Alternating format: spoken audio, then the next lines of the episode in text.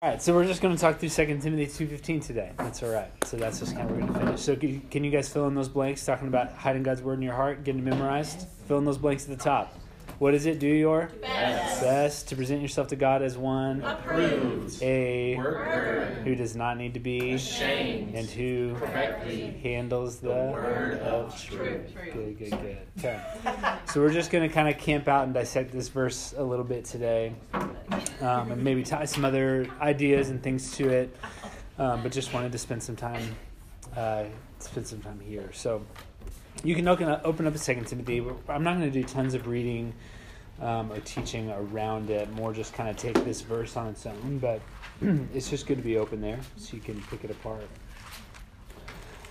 Um, Second Timothy, I think you know, is a letter Paul wrote to Timothy. Timothy is functioning as a pastor at this time because Paul has poured into him. If you go all the way back to the beginning of chapter two, um, Paul has told Timothy. So this is Second Timothy chapter two, verse one. He says, "You then, my son," he's talking to Timothy, "be strong in the grace that is in Christ Jesus." And the things you have heard me say in the presence of many witnesses, entrust to reliable men who will also be qualified to teach others. And so then he goes on to give a bunch more other specific teaching. You know how Paul does; he kind of bring up something and talk around it a while. Um, but it's it's to that theme that like, okay, Timothy, I'm talking to you as the leader of this church. You need to find other leaders in this church that you can teach to be leaders in the church. That idea is what Paul continues when he gets to 215. So that's like that's his thought process. I, I went back even last night. I was looking like who is he talking to when he says this? He's talking to Timothy, who should be training ministers. That's essentially what he's doing. Timothy, you're the pastor. Be training ministers and disciple makers in your church. Do all these things for them. One of those is Timothy, do your best. And I think he would say, and tell other people who you can trust to help lead in the church to do their best to present yourself to God as one approved, a worker who's not to be ashamed, correctly on his word of truth. Is that making sense? So this is a very like pastor, minister, church leader. Get other pastor, minister, church leaders that you're equipping, discipling, training to carry on the work of ministry. Live out this verse in the midst of doing that. I do think it's interesting that on either side of this verse, in 14 and in 16, Paul talks about some similar, uh, like similar ideas, similar concepts. In 14, he says, "Keep reminding them of these things." It's the them he's training, right? Warn them before God against quarreling about words. It is of no value and only ruins those who listen. That word "ruins" in Greek is katastrophe, which is interesting. Catastrophe. So, but he's telling them, don't quarrel about words, which would be a very like philosophers, um, Hebrew scholars at the time. We, I just told you a Greek word. Like it's such a tendency when you're dissecting a text to get very in the words, like this word means this and this word means this. But it would produce these like detail arguments about like, well, we're going to pick apart this word, and you think this word means this, and I think this word means this, and it's creating factions and divisions. Paul's like, don't spend all your time doing pointless like I'm going to take this camp and fight you stuff with all these details. Don't quarrel but be a good worker who handles the word of truth well. Don't pick it apart to, to kind of make your case and win your fight. Handle it well because it's true. Mm-hmm. And then in verse 16, avoid godless chatter because those who indulge in it will become more and more ungodly. Um, I think that's such a good reminder for all of us in, in general. Like, just avoid godless chatter, gossip, lying, rid false language from your lips, right? All those things avoid godless chatter, and then especially in our teaching, in our preaching, in our disciple making, I think we can get hobby horses or we can get like pointless stuff that doesn't really matter. I think Paul would say, handle the word of truth. Don't just talk about nonsense stuff. Don't waste your time. Don't chase silly rabbits. Don't just dissect stuff to the point that you're winning your argument that's not actually real. Avoid godless chatter. Correctly handle the word of truth. That's what Paul's after. Um, so in that section, he's going to go on to say more. But verse 15, I like that it's couched in that. The importance, the high calling he's giving Timothy, who's giving it to these other people, is in the middle of don't squabble over annoying, stupid stuff that's wasting your time. Focus on what really matters. Um, so let's just kind of camp out in this verse, break it down. Um, mostly those blanks that I had up top, we're just going to kind of teach through those words and give you a few different categories um, to, to break those down. So the first one is bring your best. Bring your best. so Paul just says, do your best. I don't know what your translation says. Um, in Greek, that's just one word, the do your best thing, and it's the word spoudason, which is not a very common word. And I was trying to think of like, what does that come from? I don't really know. But um, the idea, the general sense of that word is like about hurrying. It's usually used in that, like make haste, hurry up and do this. It's like something is really urgent for you. So do it, do it eagerly, do it with passion, um, like hastiness. Does that make sense? So I think the translation "do your best" is a good translation. What it's trying to capture is that like if this is worth doing, I'm going to hurry up and do it because it matters that much. I'm not going to waste time. I'm going to get it done. Foot on the gas to get there. That's the idea Paul says. That's how important it is to be able to present yourself to God as one approved. It should be the thing you're hurrying up to do. It's not like the time is relatively short. Hurry up and get ready, get approved, get good at this. Um, so I think do your best is a good sense uh, of that word. That word diligence is another translation um, for this word. I don't I don't remember how often in Scripture it translates it diligence, but that's like the overtone of the word. Um, so it's like you want to hurry up and do it because it's urgent, but you also want to like stay diligent. You know that word diligent. It's almost like a focused, persevering kind of attention. Like if this is worth doing, I I, I use the word diligent all the time when I'm reminding Elliot to do her homework. She's exceptionally capable of it. The, her biggest enemy in homework is not the homework; it's the, just the distraction. You know, it's not like it's hard. It's just like sit down and do it. And I tell her, hey, be diligent in your homework today. When you sit down to do it, focus and do it, and you'll get it done in 15 minutes. Or you can sit here for two hours. I would be diligent. You know, get it done. Stay focused. I think that's the the call here. This is worth you doing and getting it done and giving your attention. Be diligent to present yourself to God as one approved. Does that make sense? Um, I just think that reminder for us to do our best, bring our best to ministry. Um, of course, it is God who wills and acts in us according to his good purpose. Of course, his strength is perfect in our weakness. It's not about us reading all of Craig Groeschel's books or whoever's books to learn all the techniques and all the systems to strategically make it happen. Use that stuff, do good at it. Of course, it's God's work. Of course, it's the Spirit's work. But I would say, if I'm partnering with the Holy Spirit to do his ministry work, and if the souls of people are on the line for eternity, and if the gospel really is true, and if scripture really is confusing to people, but it is the words of life, I want to do it really well. And God's going to make up all of my gaps, but I want to give him the best starting spot I can. You know what I mean? I just want to give us this reminder from Paul hey, this is worth doing it's worth putting your effort to. It's worth doing quickly. Study a lot so that you can quickly be prepared. Um, be diligent. Be focused. Don't be distracted. Bring your best to this work. Um, I just think it's worth doing. My my um, pre- I've probably told you guys this story before. I tell it all the time, but it's worth hearing again. My preaching professor in college, um, who I love, his name is Mark. He read usually a preaching book, a book on preaching, like a scholarly book on preaching, every week um, and then would also often read a New Testament or a theology book in those same weeks, which is like his capacity for that is insane to me. Those you can't read those books quickly, but he did that every week, always. Um, his devotions were reading through the New Testament every month, in the Old Testament I think every three months, so four times a year. So four times a year the Old Testament, um, twelve times a year the New Testament for devotions. Not for that was in addition to sermon prep, teaching prep, insane capacity. Um, I can't do that. It's been a burden to me actually for years that I'm trying to get over. I like to try to be like Mark. I can't do it, but I want to take something from that.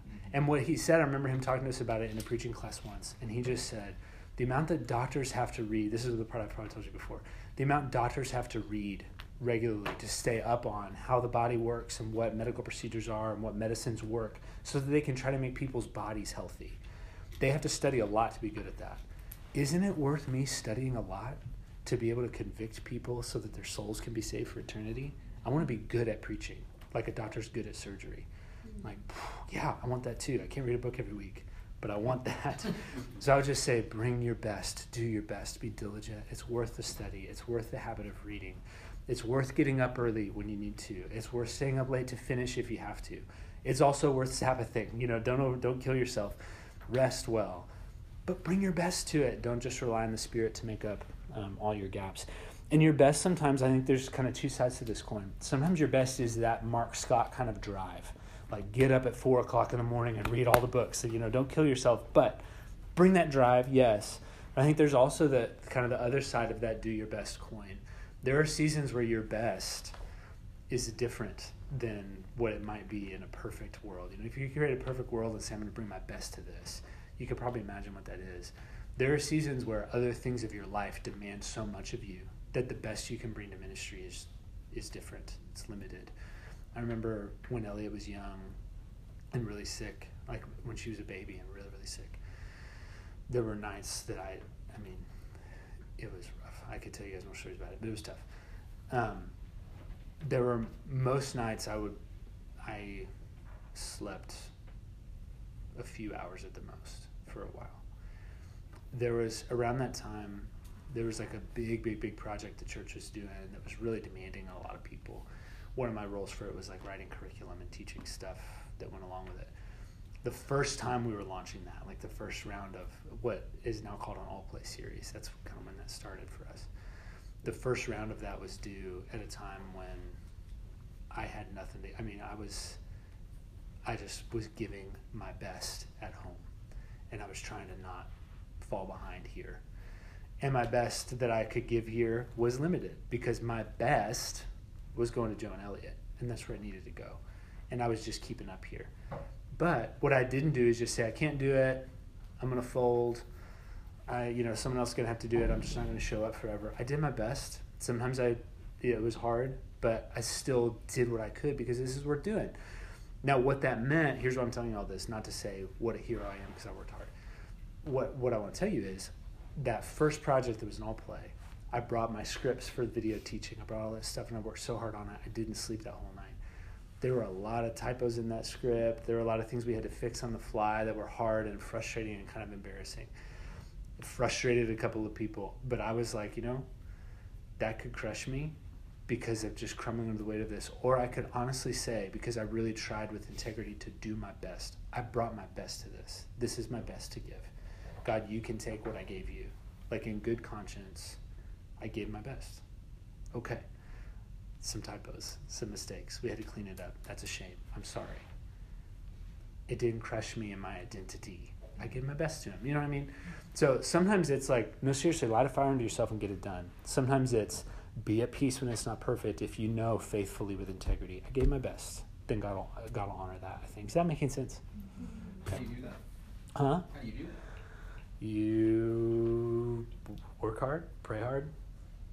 Well, how do you Best find, when you can. How do you find peace in that? You know. You, you have to, I, th- I think it is, if I can look back with integrity and say, I really did my best.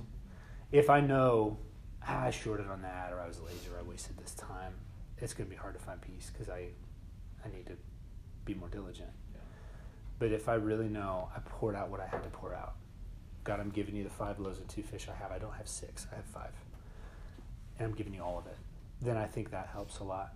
And I think a lot of it is because it still is hard in those moments when people are disappointed or frustrated. But to, I've just got to take that back to Him and say, You know what I gave you to work with. I still trust that you're going to make up all the difference. They're upset. They don't know the full story. That's okay. You do. I think, but that's hard. It's easier to say than to do. But I think you got to bring it to Him and let Him minister to that part of you. And again, if you can really, with integrity, know there's not a gap there, that helps shore it up different. Um, I think that makes it easier to hear His affirmation when I know I really did my best. Does that make sense? Yeah. Yeah. Um, I think of a verse Galatians six nine. You guys know this verse. Paul says, "Don't grow weary in doing good. For at the proper time, you'll reap a harvest if you don't give up." I think that's a good verse for this. Like, be hasty, be diligent, be focused on doing your best. Don't give up in doing good. You may not see it right now, but I'm really God. I'm bringing you my faithfulness. I'm doing my best. He'll bring a harvest at the right time. Kathy and I were talking about this earlier today. with something we're working on. It's like, man, we're not seeing the fruit we thought we would see. We're not seeing the result we thought we'd see yet. But I'm I'm confident we've brought our best to this. We've worked hard at this for a long time. We were prepared. We were ahead of the curve. We've done everything right. The result hasn't come yet. But I'm giving him, we're giving him what I know is our best. So, God, you're going to have to do it. There's nothing more, more I can do. But I'm, I'm confident he'll do it. Does that make sense? Um, okay. Uh, let's see. Next one. Fix your focus. Fix your focus. Um, So it says, Do your best to present yourself to God as one approved. Um, that word approved in, in this verse gives that idea of tested and approved. That's why those words are under there. Not just like, yeah, I approve of that, but like I evaluated it, I measured it, I took everything into account. Yes, I approve of this with full knowledge of what it is. Does that make sense? It's not just like, you're great because I love you. It's like, no, I know who you are, I know what you bring, I've seen it, I approve of that. And that's what Paul says hey, Timothy, do your best to present yourself to God as somebody that he can say, I know your heart and I approve. Now, you know, where we get that is because Jesus stands in our behalf, right? Like, you can't bring your perfection to him for his approval. You can't do it. You can bring your submission to him, to his lordship, and he approves of that. But I, I like, I think that I give that caveat to say that can be burdensome to be like, I should be perfect so he approves of me. That's not how he functions. But I do like this kind of call up into ministry life of like, no, he is looking to see, I called you to this life. Are you going to bring me your diligence that we can work with? I think God's looking for, no, present to me something that I approve of for this work because this work matters a lot. Now, again, you can't be perfect. You won't be. He called you, and we all know the reasons that he shouldn't have called me, right? I know all those things. So does he. He approved of that. What he wants is me to bring it to him so that I'm giving him something he can look at and say, yes, this is the heart that I want to work with. Does that make sense? Um, but I like that he's he's testing this. He's testing what we bring. So bring it all. Let him see it. Let him have it. He knows what who you are um, to work with, and um, he'll assess that and improve it. What I would say is, especially with that um, this approval piece, whose approval are you looking for? I think that's such a core question to this because it can be burdensome to say I've got to be somebody approved for this work. That's going to be so hard to do because I know my imperfections. It's also going to be hard to do if I'm looking for Kyle's approval and Tim's approval and Steve's approval and Matt's and Carl's approval and your guys' approval, if that's what I'm looking for and living and dying on, I'll never hit it. It's too many targets. The target's too fickle. Your assessment is not reliable. It's not. Neither is Kyle's or whoever else's. God's approval of me as a ministry worker is the only reliable approval. And that can be scary, again, to give him everything, but he knows it already anyway. What he's asking for you is to give it to him so that he can hold it, weigh it, and and approve of you. Does, it, does that make sense? Again, you following me? Mm-hmm. But whose approval are you looking for? And if you're living your ministry life, trying to present yourself to your leader as somebody approved, you might get it, you might not. If you're living your ministry life saying, God, here's everything, will you let me serve you? His answer is yes. He will approve of that. If you give that to other people, they may not love your personality, they may not like your style, they may do it different, they may be just mean, they may not be speak the same love language you do, and it'll be hard for you to receive their affirmation. It's always going to be fickle. If you present yourself to God, He'll say, Thank you for giving me your heart. Let's do this thing. So, whose approval you're looking for, um, He'll always find it. Uh, he'll, he'll always approve of a submitted, humble heart given fully to Him. That's what He, um, that's what He approves of.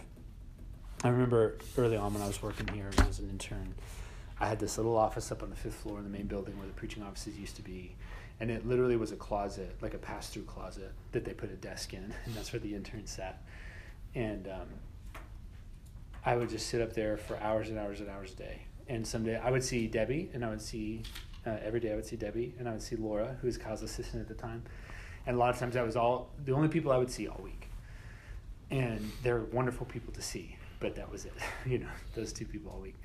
And I would sit up there, and I would um, my main responsibility was take the sermon that was preached on Sunday, on Monday morning, reduce it to a single page outline, post it on the internet for other preachers to use if they want to, and as a study guide to go along with people who listen to the sermon, and then come up with four or five discussion questions based on that sermon.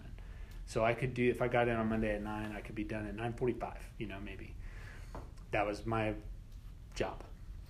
And then it was like basically fill your time however you think would be valuable like, okay, whose approval am I looking for here? Am I going to try to spend this time up here in a quiet, unseen place? Either waste it, which would not be doing my best and my, my most diligent, or am I going to like try real hard to get someone's approval or try real hard to do the flashy things or the interesting thing? What's going to get, you know, or is it going to be like I can faithfully study scripture and I can do my best to write sermons and I can post the best outlines online? Some days I did that better than the others in, in my heart attitude. But the, the question, the core question I had to really come to wrestle with is whose approval am I looking for? Am I looking for job tasks that will earn me notoriety? Am I looking for opportunities to do cool, noticeable stuff? Or am I saying, God, I want to do what you want me to do? This is what's given to me. This will be the best online sermon PDF outline that there's ever been. And that's, you know, again, some days were harder than others. But that was the question I had to deal with in my core that, that I still am dealing with day to day, right? Like we're gonna you're gonna keep wrestling with this. But that's the question. Whose approval are you looking for? If you give him a wholly submitted, humble heart, he approves. If you're searching for the approval of people, you're to live an exhausted life. Um, so, whose approval are you looking for? Next, on back your sheet there. Remember your role. Remember your role. Uh, I love that Paul says uh, that you're a worker. Present yourself to God as one approved, which is that like God approves of me as a worker. And that this word um, worker has is there's two things about it that are kind of um, again two sides of, of the same coin that I think are really cool. So um, one thing that I think is interesting is the same word used. It's not a word used a ton in the New Testament, but it's the same one used in Matthew nine thirty eight and Luke ten two. Do you guys know those verses? That the, the, their parallels are the same. It's when Jesus says, "The harvest is plentiful, but the workers, workers are few." Ask the Lord of the harvest to send workers into the harvest field. Same word. So it's not used a ton in the New Testament, but when Paul says, "Timothy, you're a worker," and raise up workers because the harvest is plentiful and the workers are few. That's the kind of worker we're talking about here. Is Jesus saying there's so much to be done? Is anybody going to come join this army for me to harvest out there? There's so much work to be done. Will you be a worker for me? Which is a beautiful invitation, right, that we're given. Jesus looking out saying, Everything's ready. I just need people. Will you be one of them? Like, wow, okay. If you approve of me, yeah, give me your heart. I approve of that, right? Mm-hmm. Here's the other side of that coin that I think is interesting. That's a very, very blue collar or lower kind of word. It's a very like, you're hired to do the work that no one wants to do, just do the work. Like you're out in the field doing the hard work and getting your hands dirty. This is not important work, just in the Greek word itself. How Jesus used it was for spiritual work. How the Greeks used it was like low level, hired hand today, relatively disposable, get the work done kind of person. And I love that that's the word that Jesus uses and one of the metaphors that Paul uses here to describe ministry life. Can you just get some work done? Get your hands dirty, do the task, do what you're asked, show up in the field day to day. It's not glorious. You might work in an office where nobody sees you for days and days at a time. Can you get the work done? Can you invest in people day after day after day? Get your hands dirty, love on them, just be a worker. I'm not looking for celebrities. I'm not looking for fancy stuff. I'm not looking for the most amazing, the most charismatic, the most anything else. Some of those people come to him and he uses them also, and that's beautiful. He asks them to be workers. so I would say, remember your role. You're not called to this to be, I, will be careful how I say this. I think you'll know what I mean. You're not called to this to be a kingdom shaker, a kingdom impactor. You're not called to this to build the next great thing. You're called to this to be a worker in a harvest field. What God does with a heart presented to him like that, who knows? I think Craig Groeschel came to him as a worker. And for whatever reason, God says, look at this thing I'm going to do. And a lot of people will be blessed. I think Bob Russell came, you heard Bob say, he came here to be faithful, preach the Bible. Here we are, right? Bob didn't ask for that. But I think because he said, God, I just want to present myself to you for your approval. I think God said, I can work with that. I'm going to do something you wouldn't have imagined, maybe because you wouldn't have imagined it. And let's see how many people can hear the gospel and be changed, right?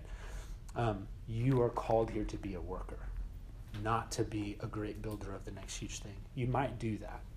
You're called to be a worker. Remember your role. That's the primary thing we're called to here. Um, and I think that's a big, big, big, big deal.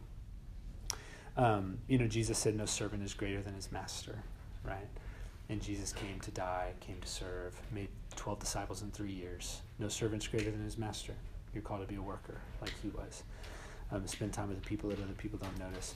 You remember what Paul says in 1 Corinthians when people are arguing about who baptized them because they want to be associated with the most powerful, prominent, cool, charismatic preacher guy. And Paul just says, it doesn't matter who you're associated with. You're baptized into Christ. Stop using my name for that, right? So I love that even Paul had become kind of a celebrity pastor, but was saying, please don't do that to me. I just want you to hear the gospel. Jesus is the only thing.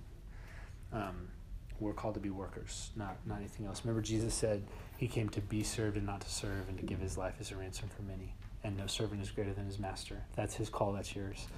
Um, so remember your role. Um, the next one silence your shame. Silence your shame. Paul said, Do your best to present yourself to God as one approved, a worker who does not need to be ashamed. Um, so silence your shame. So the first thing I would say here is primarily Paul is talking, maybe maybe even almost exclusively. I think Paul is talking about not being ashamed of the gospel. I don't think he's talking about shame like I'm embarrassed about my sin and don't want to show my face, right? Um, although I think that's what the word means, and we're going to deal with that facet of it in a minute. I think what Paul primarily has in mind is like, hey, you believe in the gospel, that makes you unpopular. Are you going to hide from that? Or are you going to stand up for it? I'm looking for people who aren't going to be ashamed, but will correctly handle the word of truth, right? He goes on to say, You're going to preach the gospel and let people make fun of you? That's what I'm looking for. Don't be ashamed. Are you going to um, be hospitable to the people in society that were kind of outcasts? That's, that was a real kind of thing they're facing, right? You're going to take in um, little baby girls that are thrown out on the street because people don't want them. You're going to take them in and be laughed at. Are you going to be ashamed of the gospel? Like that's that's kind of the practicality they're dealing with. You're going to live a gospel life that's going to get you made fun of by people. Paul says, "I'm looking for people who are unashamed." And so I, I think that's primarily what I want to call us into with this word. Again, is not not a, we'll get there, but not just to like deal with your sin so that you don't hide in shame. Yes, what Paul is saying is the life you're called to is not culturally popular, is not culturally relevant, will probably get you made fun of at some level, or at least make you feel weird or like you're missing out. Are you ashamed of the gospel? Or are you going to live it? And that's what Paul's inviting them to. Does that make sense? So I don't know where where that hits you, and I think in the big sense we would all be like super proud of being a Christian. I'm not going to hide it. It's on my bio. It's in, you know, we'll talk about it, and that's great. Do that stuff. Don't stop doing that stuff. Um, you know, I don't think any of us would be like if somebody asked you, "Are you a Christian?" Ah, no. Like I don't think we're going to be afraid, partially because of where we live and it's not super dangerous. There are some places maybe we might be tempted though, right? Like, are you you one of those Christians? Like, well, no, I don't really do religion. You know what I mean? Like, I don't know. Maybe you need to be smart in how you word it. But I think Paul would just say, don't be ashamed of the gospel that you believe. Don't be ashamed of the truth you hold to. This is eternally true. Find a way to stand boldly for it. I just want. I, I think this would go without saying. I just want to remind you and call you. Um, I'm especially thinking and feeling for second years who are. This is your second to the last week with me ever, uh, in this room at least teaching. I'm especially thinking of you going out places. I, you know this. This is true. Stand on the gospel. Stand on the Bible. Don't let that get shaken because you're trying to be, you're trying to connect, or you're trying to be, you know, culturally relevant, or you're trying to be innovative, or whatever word you would put to it. This is it. This is all we have. And if this gets lost, or if this gets muddy, or if this gets easy to dismiss, then you're not doing gospel ministry. You can't. Hold on to this. Take your stand. Don't be ashamed of it. No matter what kind of setting you find yourself in or how militant people may seem to be, this is what we've got. This is the truth we've got. And don't compromise on it. And I think um, probably like my generation on down into yours, it, it I think there's a temptation to do a pendulum swing kind of deal where we saw older generations be so black and white or so harsh with cultural kinds of issues or sexuality issues or whatever it is that we want to find a way to be kind and to not lead with hard truth. And that's good. Like let's find ways to enter those conversations with kindness and with the love of jesus. Absolutely. The temptation we easily get into i see it i feel the temptation. I think you guys see it you probably know people who do this. It really and we can even make fun of the like slippery slope argument that's a real thing. You know, it doesn't. It's the, the little compromises that that start with let's just be kind and let's be loving. Yes, of course. Slide, slide, slide, and then now where do you stand and what do you think and where are you gray? And that's not what you got called into this to do. You know, I think you guys know that. I think you're with me. I just want you to hear that charge from me one of these last times I speak. This is the truth. Don't lose it Um, we are called to handle it and not to be ashamed. And if, and so many of you quoted not long ago, blessed are you when people insult you, persecute you, and falsely say all kinds of evil against you because of me. Rejoice and be glad because, why? Great is your reward in heaven. That, I want that reward. Heap all the shame you want here, which of course is easy to say when you're not facing it. But that's the eternal truth that I want to tell you in this like poignant moment to put in here. Heap all the shame you want on me here, because great is my reward there. And it will far outlast any earthly pain. It will far outlast any earthly embarrassment. Hold on to the truth of the gospel. Heap whatever they want on us for it. This is what we have. Um, so don't lose it. The other side of it, of the shame word, I said we would get there. We'll get there. That I think if Paul were sitting here, he would say, "Yeah, present yourself as one who does not need to be ashamed. So be proud of the gospel, be bold about it, be willing to take the forty lashes minus one as many times as they want to give them to you. Yes, stand up for the gospel." And also, I think Paul would say, if you are crippled by personal shame about your sin or personal shame about your past, you will be an ineffective worker in the harvest field. Find a way to silence the lies that your shame wants to tell you because it will cripple you in your ministry. You guys know that. You probably you know you know what it's like, you know, to feel that and to not bring yourself fully into a room because you're hiding. So the biggest thing, obviously, is don't have things you're hiding. Um, because that really will cripple you, and you felt that, and you know it. When you have things you're hiding, you just can't walk without limping, and it'll limit you. Um, the other thing is, if you've confessed and repented and given it to Jesus, then He says, "I've cast your sin as far as the east is from the west, and it's gone from you."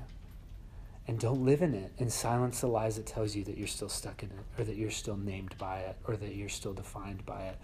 That's a lie and it's shame that will cripple you. And Paul says, be unashamed so that we can be workers in the harvest field.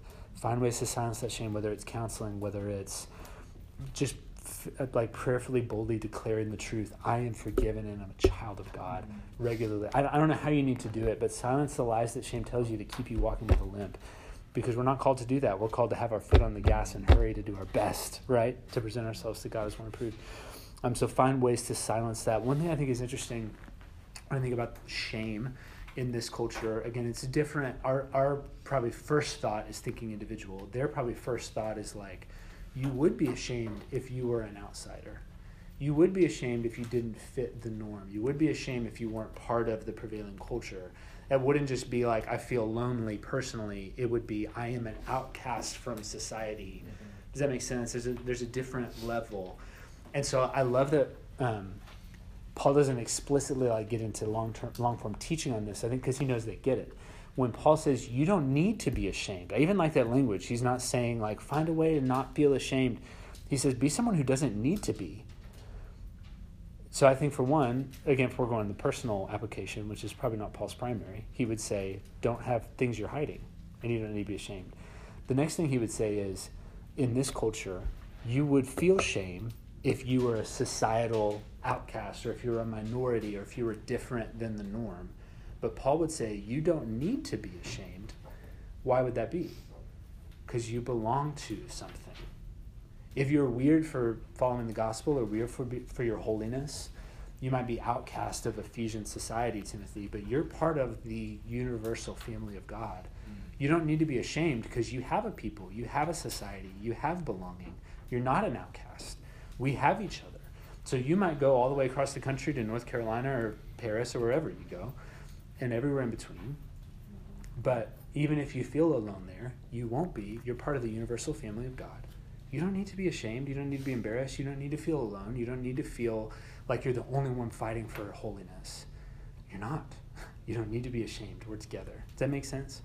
Um, so think communally, not just individually, because I think that's what Paul would have thought. Um, okay. Making sense? You ready for the last one? Uh, the next one wield your weapon. Wield your weapon. Um, Paul says that we should correctly handle the word of truth. Correctly handle. Um, the word for that in Greek, correctly handling the word of truth, is a compound word, which means it's two words put together to form one new word. So, only time it's used in the New Testament is here. Um, and it could mean some um, some translations may even have this. It could mean like to divide rightly, like to cut correctly in the correct places. So um, one application of that would be like if you're preaching and teaching and you're kind of breaking up books of the Bible to teach to people, do a good job, do it with integrity. Don't just pull a random verse out because it fits what you want to say. Divide it up correctly so that you're presenting it with integrity. I think that's part of what Paul means. Um, another thing I think is interesting the two words that could be put together there, one of them is ortho. So, like, what is the thing that makes our teeth straight? The field of like practice, orthodontics, right? That's because you're taking your teeth and making them straight. You're straightening them. Orthodontics. That make sense? Comes from Greek. So that's the first part of it. The next one is a word for like really sharply cutting. Uh, it's it's a of a um, like a different form of that word is what's used in Hebrews four twelve, which we I quoted earlier. The word of God is living and active, sharper Mm-hmm. than any double-edged sword. That word sharper is the same as the second half. So it's like um, get it straight, cut it sharp. Is kind of the the two words that are combined here. Does that make sense? You following my train of thought? So I think that's so interesting. That's why I put those two words there: sharp and straight. Sharp and straight. So I do think it's like yes, pick right passages, treat them with integrity. Don't pull verses out of context. I think that's part of it. But I love the idea of this like a sharp kind of cutting. It's not just like a grabbing or mangling scripture passages. It's not even like a, um, I don't know, just having a lot of it.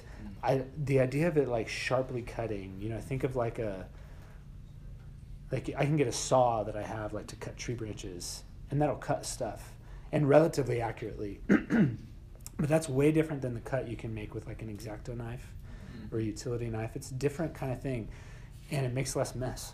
By the way, um, I just think it's interesting that Paul puts those words together. When you're handling scripture, cut it sharply. Like be careful, be purposeful. That's the other thing I, I would do if I've got a really, really sharp, precise kind of cut. I've got to kind of focus and hone in and look close and be sharp. You know, if it's like you got an axe, you're swinging. If you got a utility knife, you're slicing. You know what I mean? If you're doing surgery, it's like you got to be right on. I think that sharpness is a great image to bring to our handling of Scripture. It's not just like cut it, piece it together. Like you got to get in there and be sharp with how you handle it. Um, we would use that word sharp, you know, also to mean like smart. So it's not exactly what Paul means by sharp. I think he meant a sharp blade. But I think the metaphor applies. Have a sharp mind when you're doing this too. be thoughtful, be well studied, um, be prepared.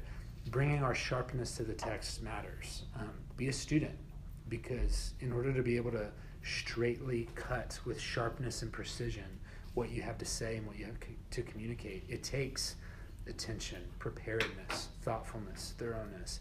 You got to be ready to handle it. You know, is that making sense to you with me?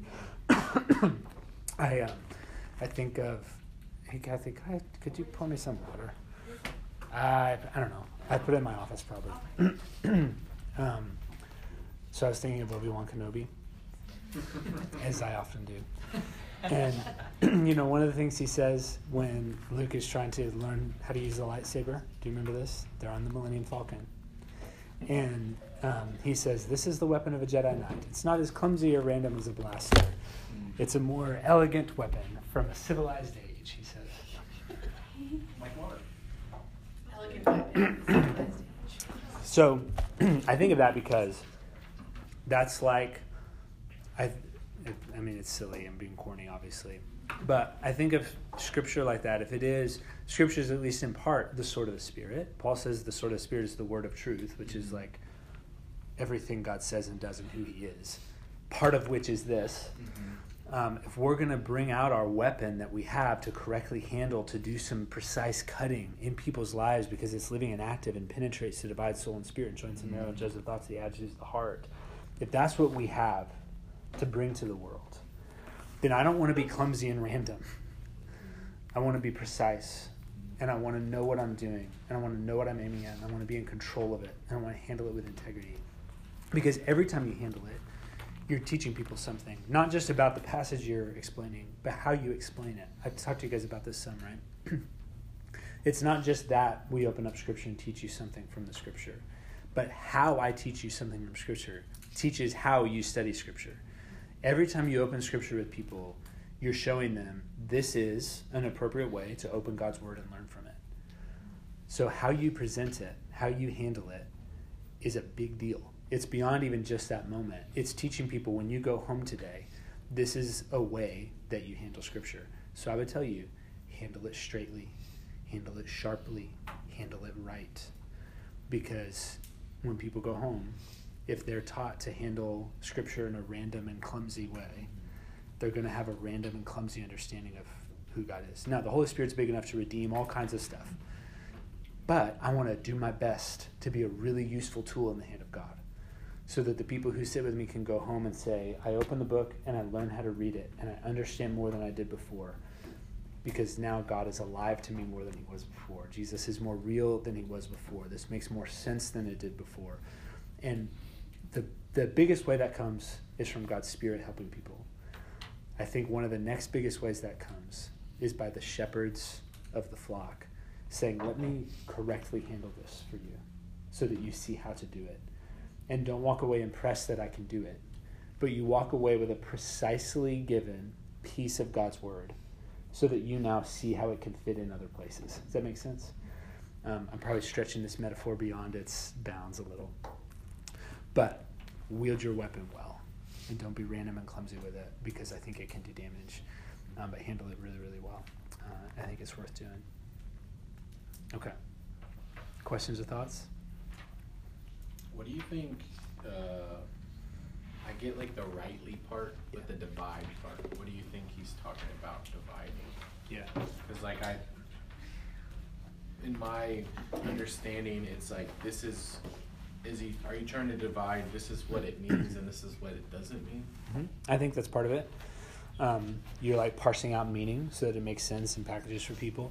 I do think it also probably is. You know, he would have been thinking about the Old Testament. I think he would have thought if you've got all this scripture, if you've got the word of truth, which is the life of Jesus, take pieces of it out that you can explain well. I think that's probably what he has in mind. It's a little weird. The, the other thing he's doing, remember what's on either side of this, is he's told him, don't get in, caught in this godless chatter about words that don't make any sense and you're picking up on these little details and creating divisions about it. He would say, no, correctly, you can, let's have conversations about it and you can't just talk about the whole scripture, the whole life of Jesus every time you talk.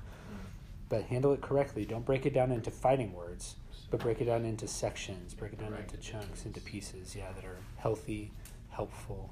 Yeah, I think that's what he has in mind. Mm.